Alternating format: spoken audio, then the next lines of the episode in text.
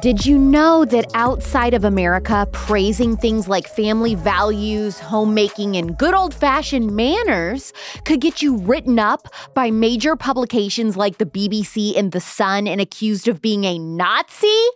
Think about that for a second. This happened to my guest today. She lives in England and is the author of Ladies Like Us, where she documents how she learned to love her feminine identity and leave feminism in the workforce. Her second book, English Etiquette, was released in the spring of 2019, which is basically a modern field guide to good manners and family life with a time honored spin. And the way that I found her was through her gorgeous blog called The Darling Academy, which focuses on things like etiquette. Well, in January 2020, she was slammed in the media for being a traditional wife in pretty much every major news publication you can think of. People across Europe couldn't believe that there was a woman that existed who thought submitting to her husband was a good thing, who chose family over having a career. You know, she must have been some kind of white supremacist, they thought. Through that, the apron clad army was born. Women in Europe and all over the world related to my guest because they were tired of being told that women were only worth anything if they acted like men. In a continuation of our is for the Mom series, I'm very excited to host housewife, mother, author, etiquette expert, and Brit, Alena Pettitt of the Darling Academy on the spillover. And P.S., speaking of the is for the Mom series, make sure you listen to this whole episode because I have an announcement at the end. Alena, you are an etiquette expert. You created the Darling Academy. What is that? And then how do you define the word etiquette? Okay. Well, I've always been interested in etiquette ever since I was young. It's very strange. I was that weird child who, you know, would be interested in the way that you set a table and the way that you treated people. Um, and as I was growing up, I realized, as I was looking more and more into etiquette, I was realizing that everything out there was about social climbing. And I think that there's this really bad misconception about etiquette, about people kind of getting one up on one another, making people feel uncomfortable. And I couldn't find a book that I liked on the subject. So I wrote one myself because actually I think it's more about how you treat other people. So um, it's weird. I call it the Darling Academy because I had these grand visions of like opening a school one day, which has yet to come to fruition. Um, but I think that's the crux of it all is etiquette is about how you treat other people and more importantly, how you treat yourself, first and foremost, about feeling comfortable in any situation because your self-esteem is is quite high. So in a good way. You can have positive self-esteem that can be quite destructive as well. Yeah, in your early teens and, and 20s, even, you didn't really feel like you fit in. Can you talk about the impact that had on you as a young woman? Yes, absolutely. Pop culture really did a number on me, I think, because I just didn't grow up in a time where etiquette and living kind of, I want to say, a really loaded word these days, ladylike lifestyle. Um, I grew up the Spice Girls generation. Britney Spears was just coming through as I was kind of like going through puberty, and it did not fit whatsoever. But because I was so desperate to fit in, I think most teenage girls are, and even women in their 20s went along with it. And it just, it really didn't feel right. And I, I discovered as I got a little bit older that I wasn't the only one that felt that way. You kind of went through like a quarter life crisis or something that just totally left you shattered emotionally. What did you realize about your life in your early 20s? Yeah, I realized I didn't have any positive role models whatsoever in my, I mean, in my life, but also in the media that guided me, it transit, that transitioned me out of that kind of like sex in the city lifestyle into motherhood and embracing kind of those feminine urges to, um, you know, I mean, not all women have them, but, you know, to be a wife and a mother. There's, I mean, there's still is in, and that's kind of what I do with the Darling Academy now is advocate and try and wake people up to the fact that there's no positive role models for mothers these days, particularly in England. A little bit different in America from what I've noticed. Um, but yeah, there is there is nothing to look to whatsoever. Well, and you positive had and wholesome. You had this big fancy career which is one of the core tenets of second wave feminism. You know they they fought for that. They said every woman should have the right to work. If they get that they're finally going to find joy and fulfillment. And it didn't really work out for you that way. What do you think was missing from your life as a career woman? Oh gosh what was missing? Everything i think because my life literally just became about a career. I i grew up watching sex I wanted to work in the media. I ended up working in the beauty industry, surrounded by, you know, all the glamorous things, even, you know, everything that was popularized by MTV at the time, you know, like Lauren Conrad working in fashion. And I mean, don't get me wrong, for a career, it was a fun one in terms of the opportunities I had, but it was just so empty and devoid of normal human interaction, I found and a sense of home and a sense of belonging. You just go, go, go, go, go, go, go all the time. Work is fulfilling. Work is fulfilling. I used to commute for an hour a day on the London Underground into central London, doing my work. Majority of it was incredibly stressful and would sit there on the tube on the way home and people were just zoned out. There was yeah. no social life. People couldn't, you couldn't meet anyone. You couldn't you know, or if you did, it was like heavily, like people were drinking heavily, almost to self medicate just how stressful this amazing career we were all promised was. And I realized there was no work life balance whatsoever. And um, even when I moved out of London and was still working in the same career, I think just the drive that you are told to have, and therefore you almost must put on this mask it's destructive. It really destroyed me. It destroyed my self esteem. Um, I found myself drinking heavily just to cope with it, really. And something had to give. And for me, it was my entire career. Had you met your husband at that point or not yet? Yeah, I had, thankfully. I mean, I dated quite a few guys who um, didn't show any promise of being able to look after me if I gave up my career. Um, and actually, I went on British television on quite a popular TV show, um, Breakfast News, and they were like, Your husband wrote your resignation letter for you, didn't you? Trying what? to make him sound really controlling, like he was, you know, trying to get me home to make his sandwiches or something. But he did it out of love. He saw how destroyed I was by this idea that I had to have this career. Wait, so your husband writes your resignation letter people in England thought that he was doing that because he was basically like holding you hostage and being like, my woman can't work, which wasn't the case. What did the resignation letter say that he wrote? It, oh, it's hilarious, actually. I wish I'd kept a copy. The reason why he wrote the resignation letter is because I was scared of resigning because I didn't have a job to go to. Um, I also was working in an incredibly toxic environment. And the resignation letter basically said, I'm not working my notice. I am literally, I'm not going to fulfill my contract. I cannot stay here anymore. So he wrote it because I was just too scared. He recognized that, you know, I felt trapped in mm. that career. Um, I wish I kept a copy, but it was very much, I'm not staying here. The idea, though, to have a husband that he is caring for you and taking care of you in that way, he was protecting you and your and your um, uh, uh, you know emotional state. Like I think that's one of the most romantic things I've ever heard. Yeah, well, actually, I mean, I, um, I should correct the story there. We weren't married at the time. This was this was a couple of years before we were married. We were living in sin. um, I think people get quite shocked sometimes that I did that because I talk now, you know, about my mistakes and things I do differently. Um, but yeah, we weren't we weren't actually married at the time. I didn't have a job to go to, and I was actually a stay-at-home girlfriend for an entire year. What a stay-at-home girlfriend? That's very yeah. popular on TikTok. You know, have you have you ever seen I know. That? I, I I'm not on TikTok, but I have heard about it. I've, I've heard about these stay-at-home girlfriends. Um, it was a great trial run for us actually because he really dem- demonstrated to me that he was he loved me enough to provide for me. So, you know, yeah. So you dangerous. You totally change course. You go from being the city girl, working girl, to moving to the country, living there, kind of being a homemaker.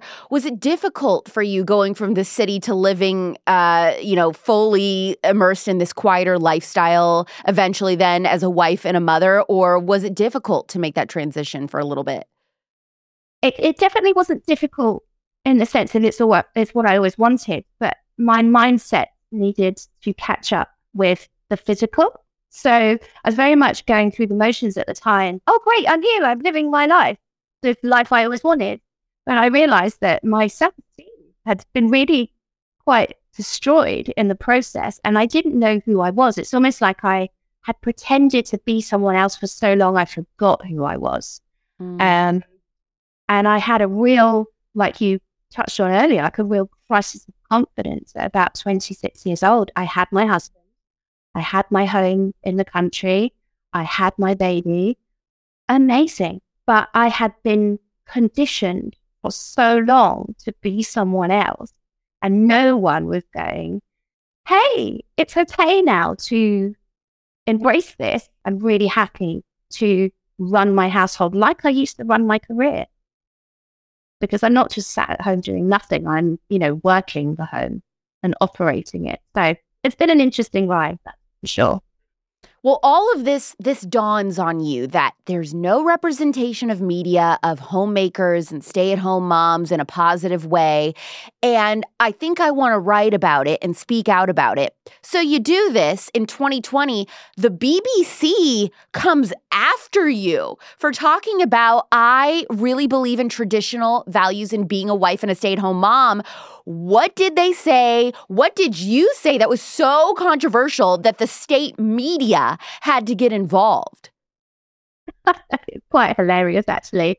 I think, I think first and foremost, they might have met their match because they turned up, and I think they were expecting me to be some kind of Stepford wife who could be pushed around, um, who didn't know what she was doing. And I've worked with some really brutal people in my time in the media, and I also knew I worked in marketing, so I know how to spin a story and and get attention. Um, and I noticed it all the time with sensational headlines. I wrote this um, article. I submit to my husband like 1959, and it, it was to get attention basically from these people because I, I want them to go, oh my goodness, what's this? And one read it and go, oh, I see where she's coming from. But they didn't. They just saw that and thought I was the worst thing ever, public enemy number one, a white supremacist Nazi. Wait, it just went nuts. Wait, so the being a stay-at-home wife and mom got uh, pigeonholed, and it escalated to them calling you a, a skinhead Nazi, a, a white supremacist Nazi. It's the worst thing you could be.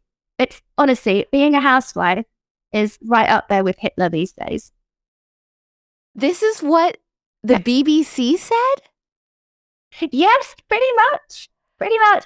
And you see it all the time. Like I get attacked, you know, on social media by, funnily enough, young women who don't have husbands or children who uh, seem to think that I'm telling women to stay home, that women are only good for having babies, um, and that I, I don't know where the racism comes from. I do think there are some like random people out there who hijack the movement um, and say that women, you know, think very fundamental Christian. Why are these people so threatened by the idea of a stay at home wife and mom that they have to then slander you by calling you a Nazi and a white supremacist? I don't understand.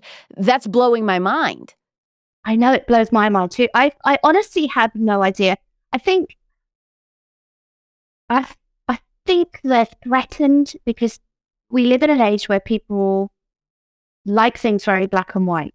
So it's like, you know, you have we we love labels.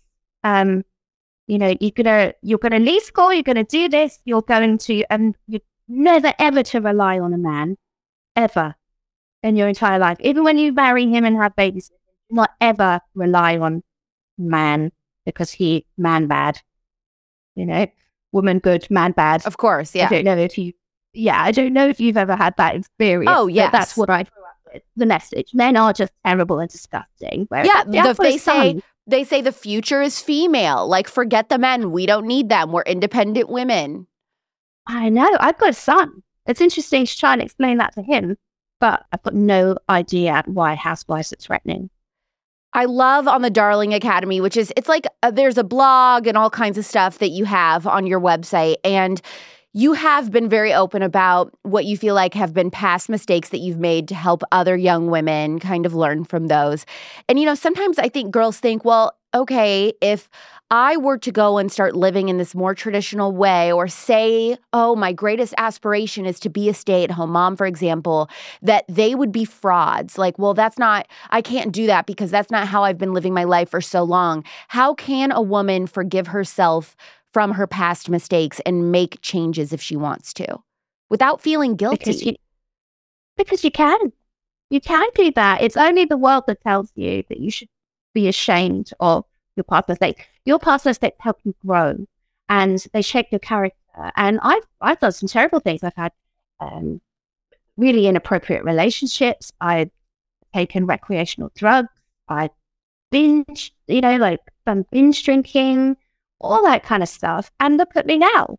You know, like you can you can change, you can you can improve. This is the whole thing. We live in a culture of self improvement. It's just another way to self improve, right? Mm. You know, mm. like you can and and uh, there's nothing worse than someone who sits there and he's very pious and tells other people that they're doing life wrong.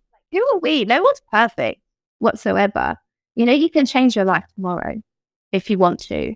The only person that's living your life is you. And this is what's frustrating about these women as well that attack me and troll me. I'm not telling you what to do. If you don't want to be a wife and a mum, that's fine. But I feel like you're trying to tell me not to do it, and that's not right. And I'm going to stand up for that. There's a lot of trad wives now in America embracing the I only wear dresses trend. What do you think about that? Well, I tried that myself actually, which is really go? interesting. I I wrote an article on it because I felt like during the 90s, which is when I grew up, femininity was, ugh, femininity, gosh, these words are so long. This is a whole different discussion itself.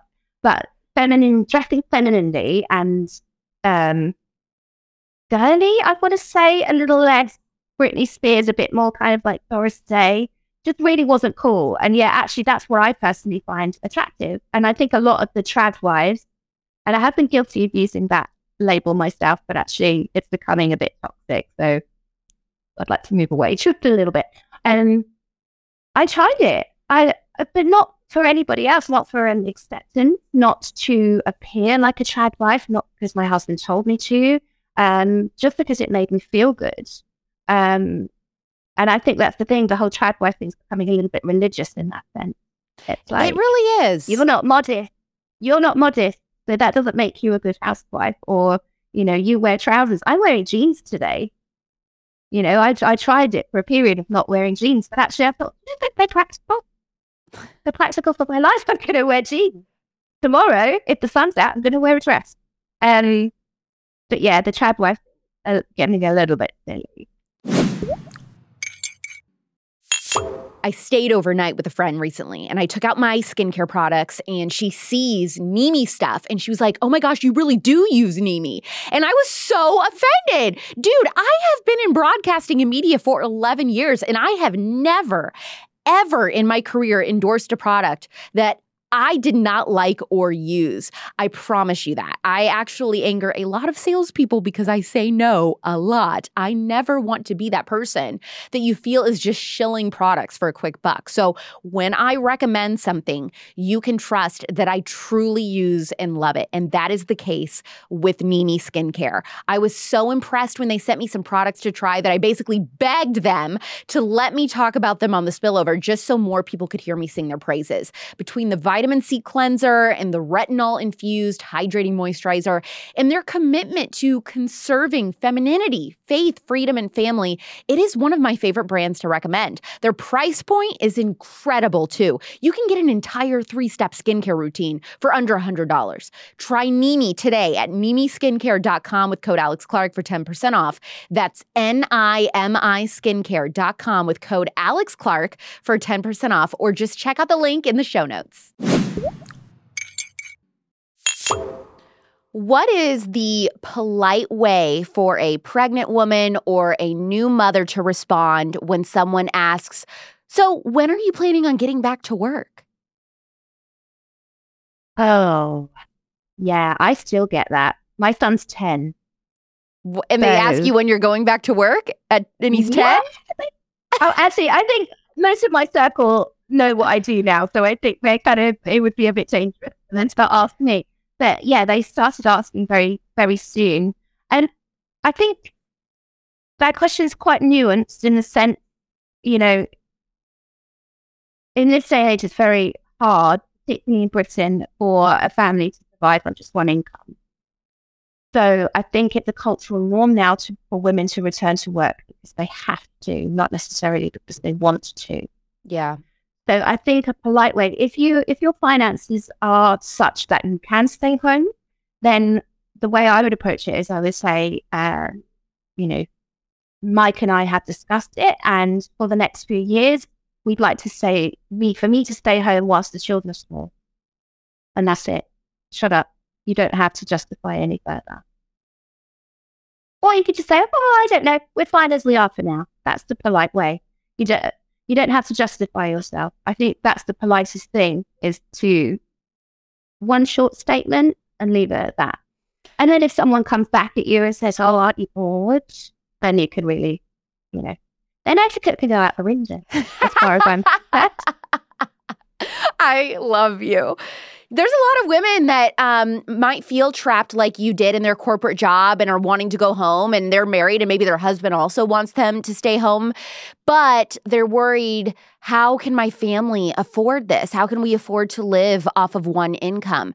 What is your advice for couples to achieve this dream if they feel like they are facing a financial roadblock in getting there yeah, it's that's really hard. I, I don't think you could give one definitive answer to that. The the thing that's the most important is to get out of debt. I don't think anyone um, would feel quite comfortable and have a comfortable life, even just in terms of anxiety, like financial anxiety, if you're dealing with debt as well as obviously trying to live on one income. So, I mean, there's loads of programs out there. I know Dave Ramsey is very popular over in America. Yeah, he is. So, yeah, getting out of debt is the most important thing. And then, I mean, I don't want to use the word sacrifice, but there are things that, you know, we could afford if I went back to work. And we've decided that our priorities are such that it's more valuable to us for me to stay home than the value of extra cash. Mm-hmm. So you need to search your heart in that way as well. You know, sit down, crunch the numbers, can do it. You might have to do without something, but actually, what you get in return is worth more than money in some, some scenarios. Let's talk about navigating politics at a dinner party, okay? Like where you may not personally know anyone very well. This happens all the time to Americans. People at the table assume that you think one way, um, and maybe the reality is you disagree with everyone at the table, but you don't know these people very well. Is it polite? To challenge another guest on what they're saying about politics at a dinner party where you don't know anyone. Or it depends on how much alcohol you consume. I am, it's not a cultural norm here in England whatsoever. Politics is very much kept um, behind closed doors. I think you might discuss with your husband or your very close friend, perhaps, but even then it's a little bit contentious. So it's just not something that we do whatsoever. You don't ask someone how much they earn and you don't ask them how they vote. Well, whatsoever. do you ask them how they feel about Harry and Meghan? Yes. but only if you trust them and you wait for them to go first. And then if you have a differing opinion, the polite things to do is to keep your mouth shut. Okay, fabulous. So Americans are talking politics and what political party you are. And then in England, you're like, Harry and Meghan, what are they going to say? yeah, it's, um, it's funny actually. The majority of us actually do feel the same way unless you've got a connection to America, in which case tread very carefully. Um, yeah, I think that it, I don't think an English person would necessarily invite a conversation at a dinner party about politics necessarily, unless you're there in a setting whereby you've been invited because you're going to discuss politics. And with regards to etiquette, it depends on how confident you are, I think, it, because when it comes to politics, you're always going to offend somebody. So it depends on how diplomatic you are. Yeah. As and so whether you can handle the heat at the end of the day.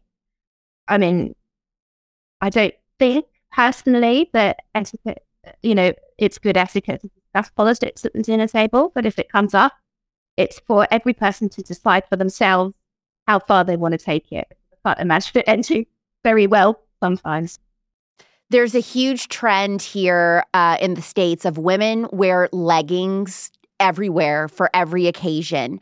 Um, Candace Owens, I don't know if you know who she is. She's like a big do, political yeah. commentator. Okay. So she, Candace Owens recently called out women who wear leggings every single day and said uh, that you at least should put on jeans, even if it's to take your kid to the park, that leggings are unacceptable and that we've gotten too lazy as women with our wardrobes. Do you also think that women should dress up to run errands? Oh, I think it would be nice if they did.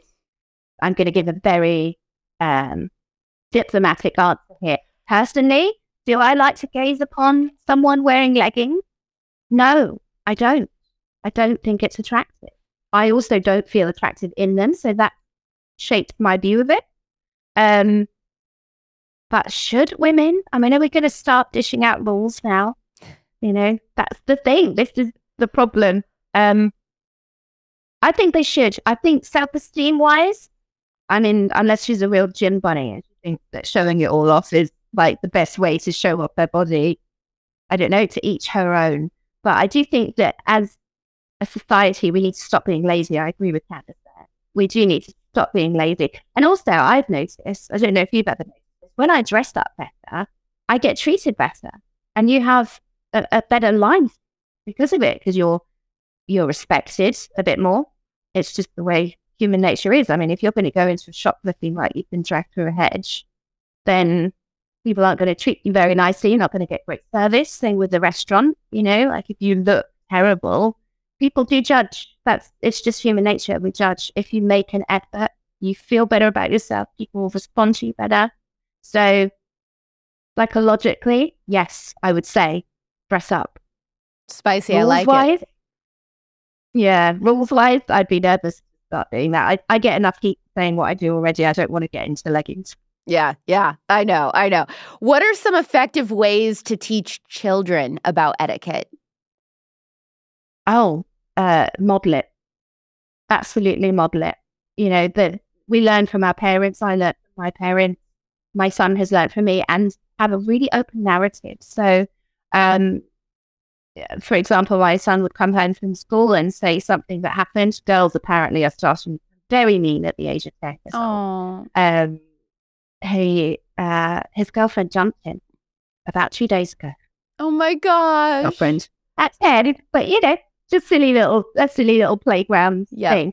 And I was like, well, what did she say to you? She said I was really horrible and she'd been telling other girls to not go out with me and say mean things.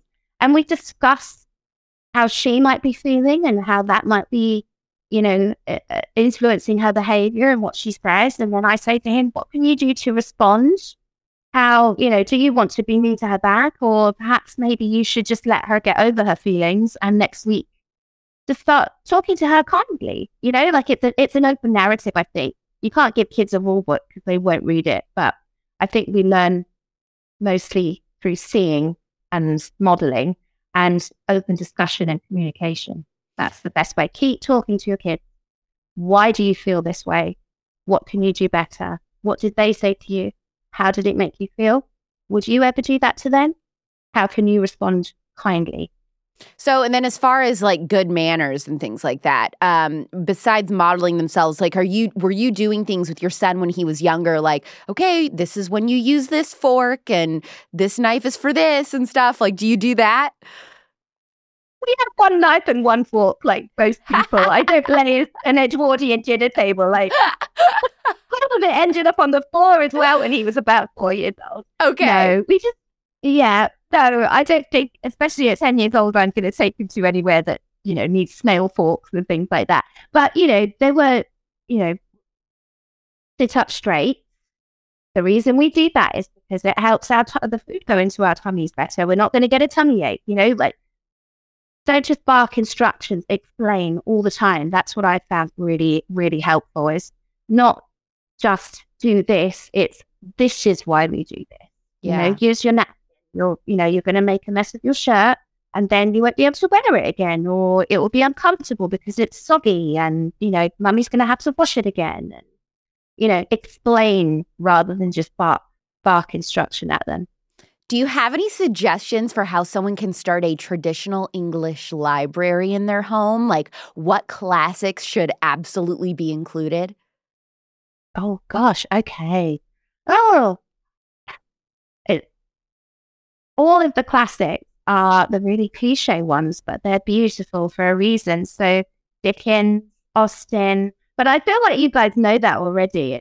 you know, it all of the period drama stuff. Like we lap that up as much as you guys do because I think it harks back to an age of politeness that we would really like to see a return to. Okay, this is kind of a weird question, but I'm just trying to think of kind of difficult scenarios when it comes to etiquette. So, what are ladylike ways to deal with a cold or allergies? Oh, okay. Well, again, this thing, I mean, handkerchiefs. People really freak out about the idea of these days, but actually, in the age of sustainability, they're much better than tissues because you can wash them. You're only using them for yourself. Back to that Jane Austen thing. Do you imagine being handed a handkerchief? You know, you've got a, a tear falling, something in a man hands you his handkerchief and you lock it. How much more romantic is that than here's a Kleenex? True. Yeah.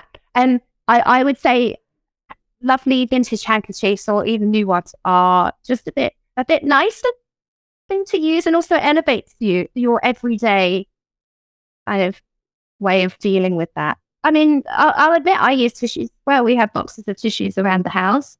Um, I just think in public it's nicer to use something that's a little bit more kind of dainty and but then at the same time I would excuse myself if I could.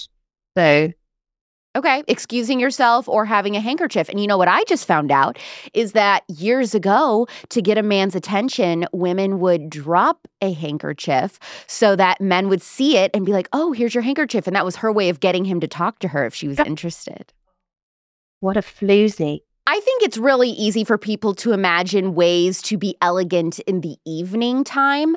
But what about in the morning, especially if you have overnight guests?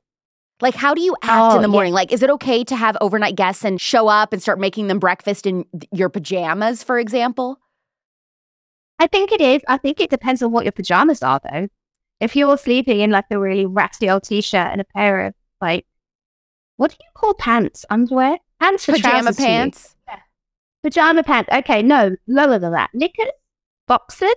Knickers and boxers like, would be would be like underwear to us.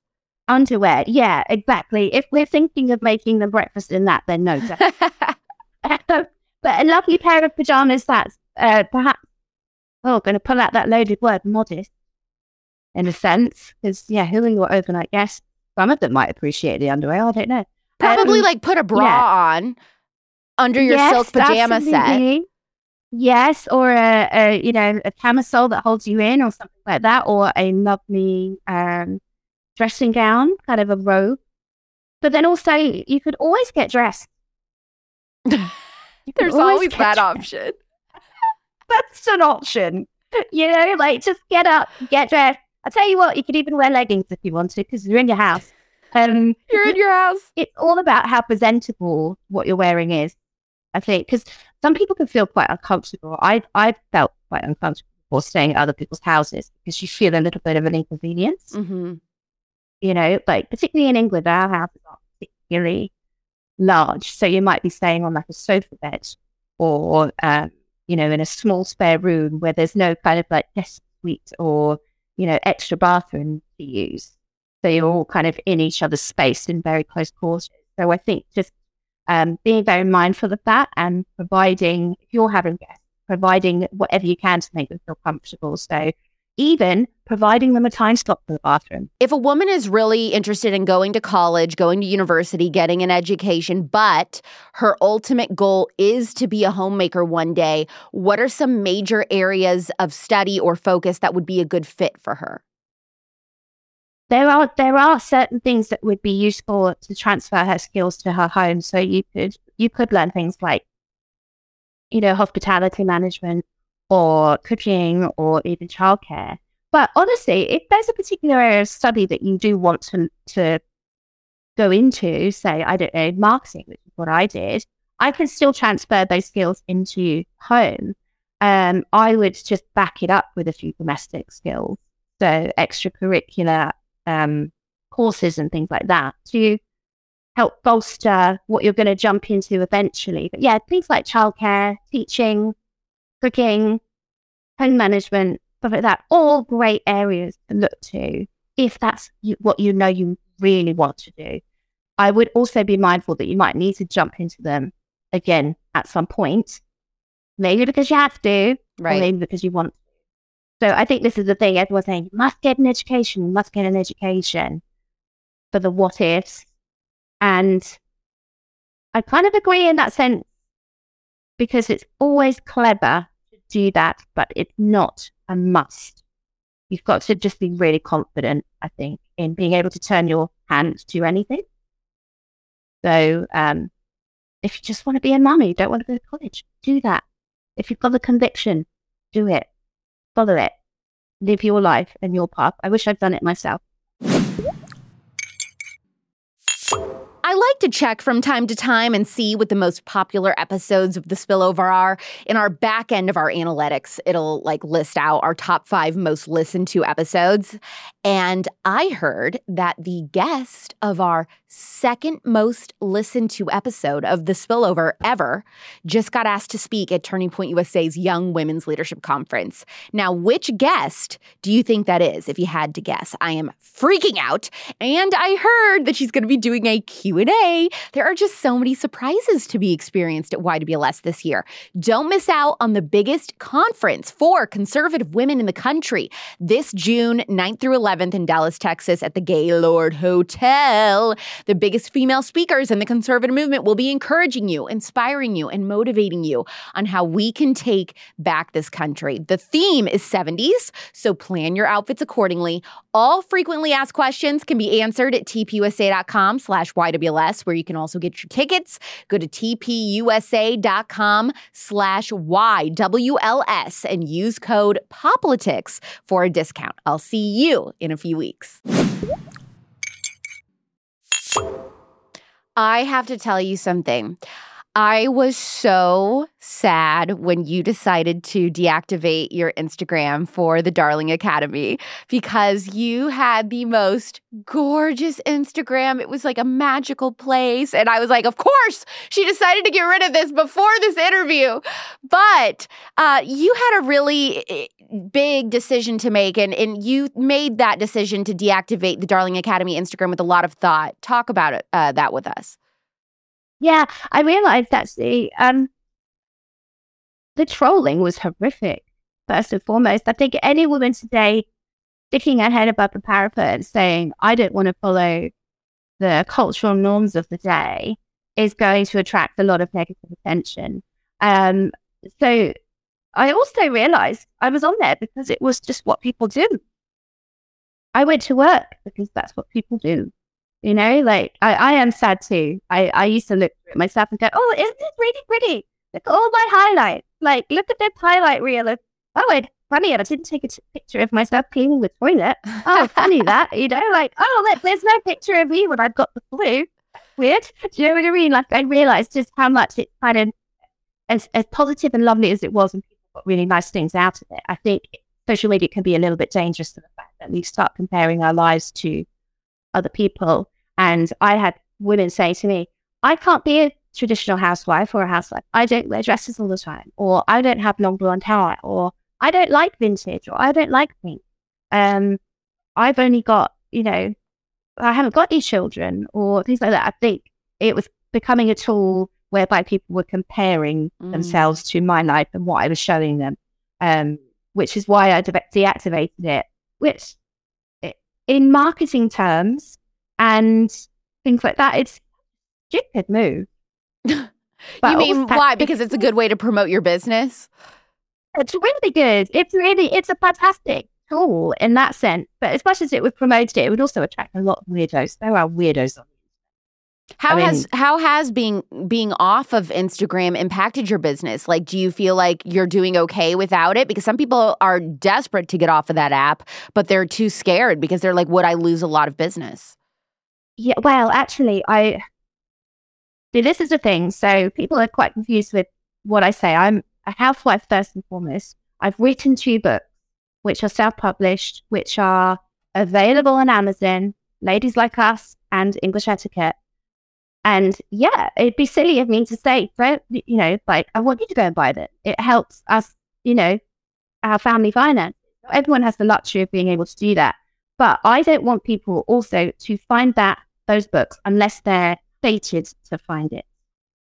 So I had a really big influencer, a massive YouTuber, buy my book because she saw another YouTuber buying it. And her lifestyle and my lifestyle are wildly different. And I thought she is going to influence her million followers to buy this book. And then they're going to get it. And they're going to be like, what on earth is this crazy Christian woman talking about? Oh my goodness. And then they're going to go on Amazon and write four reviews. Like, if that's the payoff, I don't want your money. And what if, ended up happening? You know, I I sold some. It was fabulous. And thankfully, the world didn't implode. But it was a wake up call to me that I thought actually my message is for people that are looking for it. Mm. And you don't need to use every tool.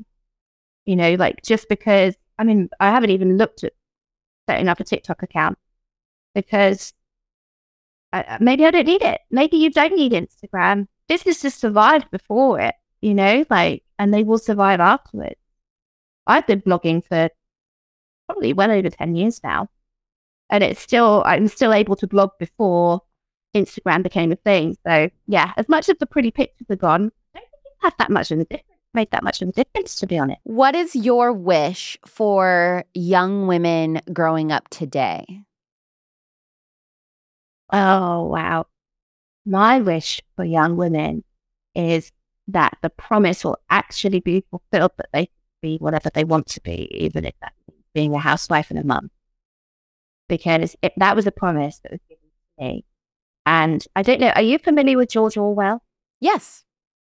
Yes. Okay. So it's a very animal farm thing. I, I realize it, you know, all animals are equal, except some are more equal than others. Mm. And that's what I kind of am starting to feel about feminism and women's identity politics is you are only truly fulfilling the, the work that's gone before you as a woman if you are um, a career woman and fully focused on that.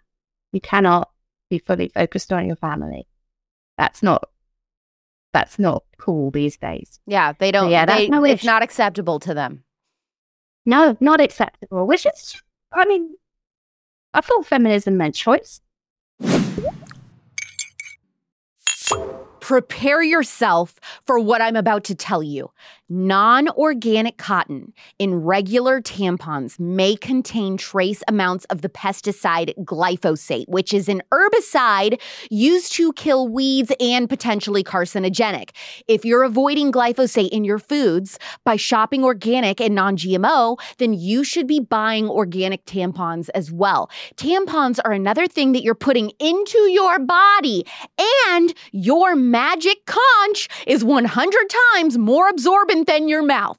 If you want to switch out your feminine products for a cleaner option, choose Garnuu. Why? Because their tampons are 100% organic, made without titanium dioxide, chlorine, fragrances, or dyes. They use a BPA free plastic applicator, and a huge bonus, they're conservative owned. Did you know that most tampon brands fund Planned Parenthood or support abortion?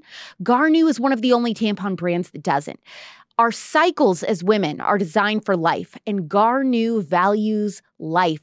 Your tampons will be set up on a schedule and mailed to your door just in time for your strawberry week every month. You can buy one time or via a subscription. They also have menstrual cups and organic pads are coming soon. Go to garnuu.com slash spillover with code spillover to receive 15% off your first month of organic tampons. That's G-A-R-N-U-U dot com slash spillover with code spillover. The code can be used for one-time purchases as well, not just subscriptions.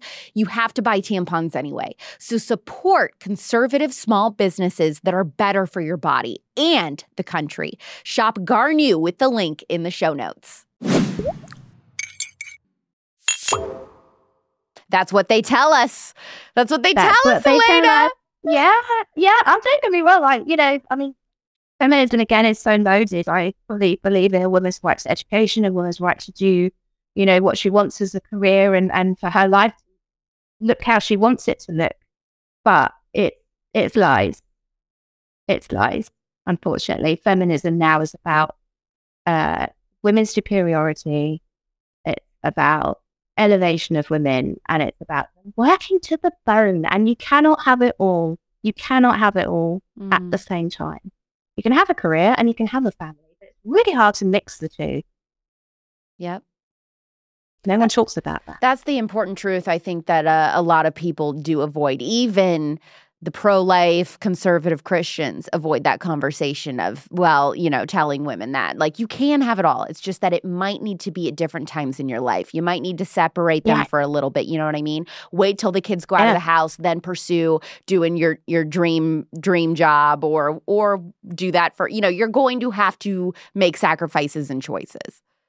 Exactly and we don't talk about fertility either you know Yep. like natural biological fertility Well, let me You're tell you what's 20s. really scary. I don't know uh, if you've noticed this, but here's a huge problem with inventions like IVF and all of these different things. Young girls, I'm finding, they are not considering that despite all of that, we still have biological clocks. So the problem is they're putting off things like having a family because they think, well, whenever I want, because of these new inventions, I'll be able to have children. That is not necessarily true. You still may not be able to have children if you wait too long, even with things like IVF. You know what I mean? So a lot of girls are not realizing that until they are 40 ish. And then they're like, oh my gosh, what do you mean I can't get pregnant now? I thought I could just use all these different tools. yeah i think the real problem is, is that we're actually not talking to young girls about fertility and getting pregnant and having babies all we're pushing is birth control and putting it off and avoiding having babies whatsoever. Have you been able to find a lot of other women your age um, around where you live that have the same values and things like you? Or do you feel like that is difficult? Yeah, it's really difficult. Um, even church, actually, I've, I've met a few through church, but a lot of them are still working or returning to work, mostly because they have to necessarily, not because they want to. Um, but no, it's a very lonely existence. And I think this is another reason why it puts women off because, I mean, this is the good thing about the Darlene case. During lockdown, especially, people were at home and going, Oh my goodness, I love being at home. This is amazing. I was scared of it. I thought I'd be bored. And even my best friend yesterday, who exactly the same age as me, married with children, she has been a ardent career girl her whole life. She even admitted to me yesterday, we've moved out, the, out to the country and I want to stay home. And I'm like, Yay! not because I, you know, I want her to do that. It's just the fact that she finally realized kind of just how wonderful it can be. But it's really hard to meet friends. It's really hard to meet friends. I find mine friends are mostly older than me because I don't know, maybe retired. I What- hang around with a lot of older. What is your advice for women that um, are currently stay at home mothers and they are battling with loneliness? This is where social media can be really good. I mean, I know it gets a lot of uh, a bad reputation in terms of dividing people, especially politically. Um, but you can you can find friends via social media, and it can fill those times. I mean, I I've had conversations with women who said that they used to go on in the nighttime when they were like you know, feeding their babies and things. Um, and you can get that kind of 10 minutes to catch up with someone, send them a message, and they'll send you one back. That's what's brilliant. It's really hard to give too much encouragement because you know, I want to give encouragement, but it, it's hard to give a solution because when women aren't at home anymore, the communities are dead in the day mm. and it mm. can feel a bit barren. But the more and more people that step into that role and are around and are confident enough to say, "Hey, do you do you stay home too?" You know, it's it's conversation that's required. I've asked random women in the supermarket for coffee date. Yeah. Like I'm picking up friends in the supermarket, but it worked. Well, I know if we live close that we would be friends. I know that we have so much in common. I wish that we did. I w- would love nothing more than to to be able to hang out with you in the English countryside. Like that would be a, such a dream to me. Where can people find your books, Ladies Like Us and English Etiquette, the motivation behind the manners and what what all do you cover in these books? Give us like a summary of the topics. Okay, so both books, Ladies Like Us and English Etiquette, are available on Amazon.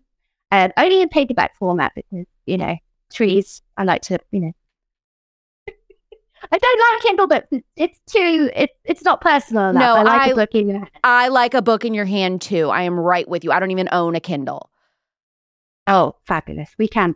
Yeah. Um, so, Ladies Like Us, I call it my rise to grace. So it charts my you know, my time in kind of working as a career girl and realizing it really was not good for me. And then also, I mean, we say falls from grace all the time, but actually, I feel like I did it in reverse. Yeah. So it's the things I learned about myself, about self esteem.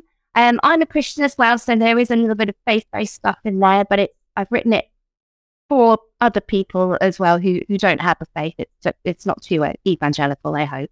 Um, so, and it's about stepping into your kind of feminine energy and, um, you know, embracing that in a, especially in a time where culture tells you it's wrong to do that.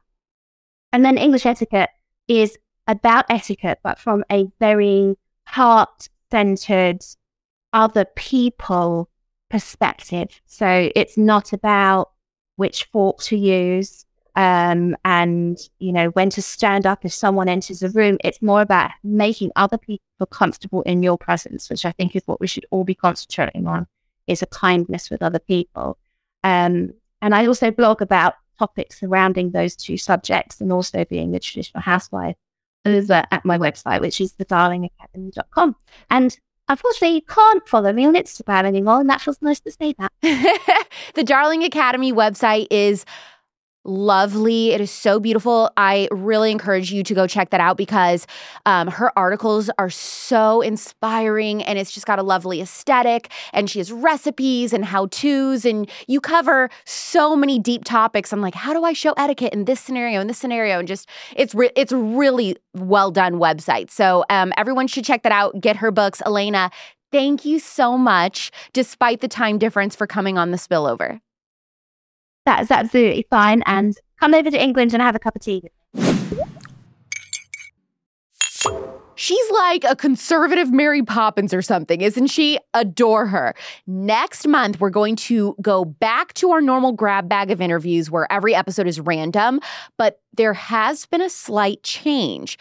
The first two weeks of June, I am basically sticking with this theme of, you know, what I did for Maze for the Moms, just because of who I was able to have on the show. It was kind of a happy accident. I was going to just release these interviews randomly later, but then we realized behind the scenes that both of them needed to come out right away.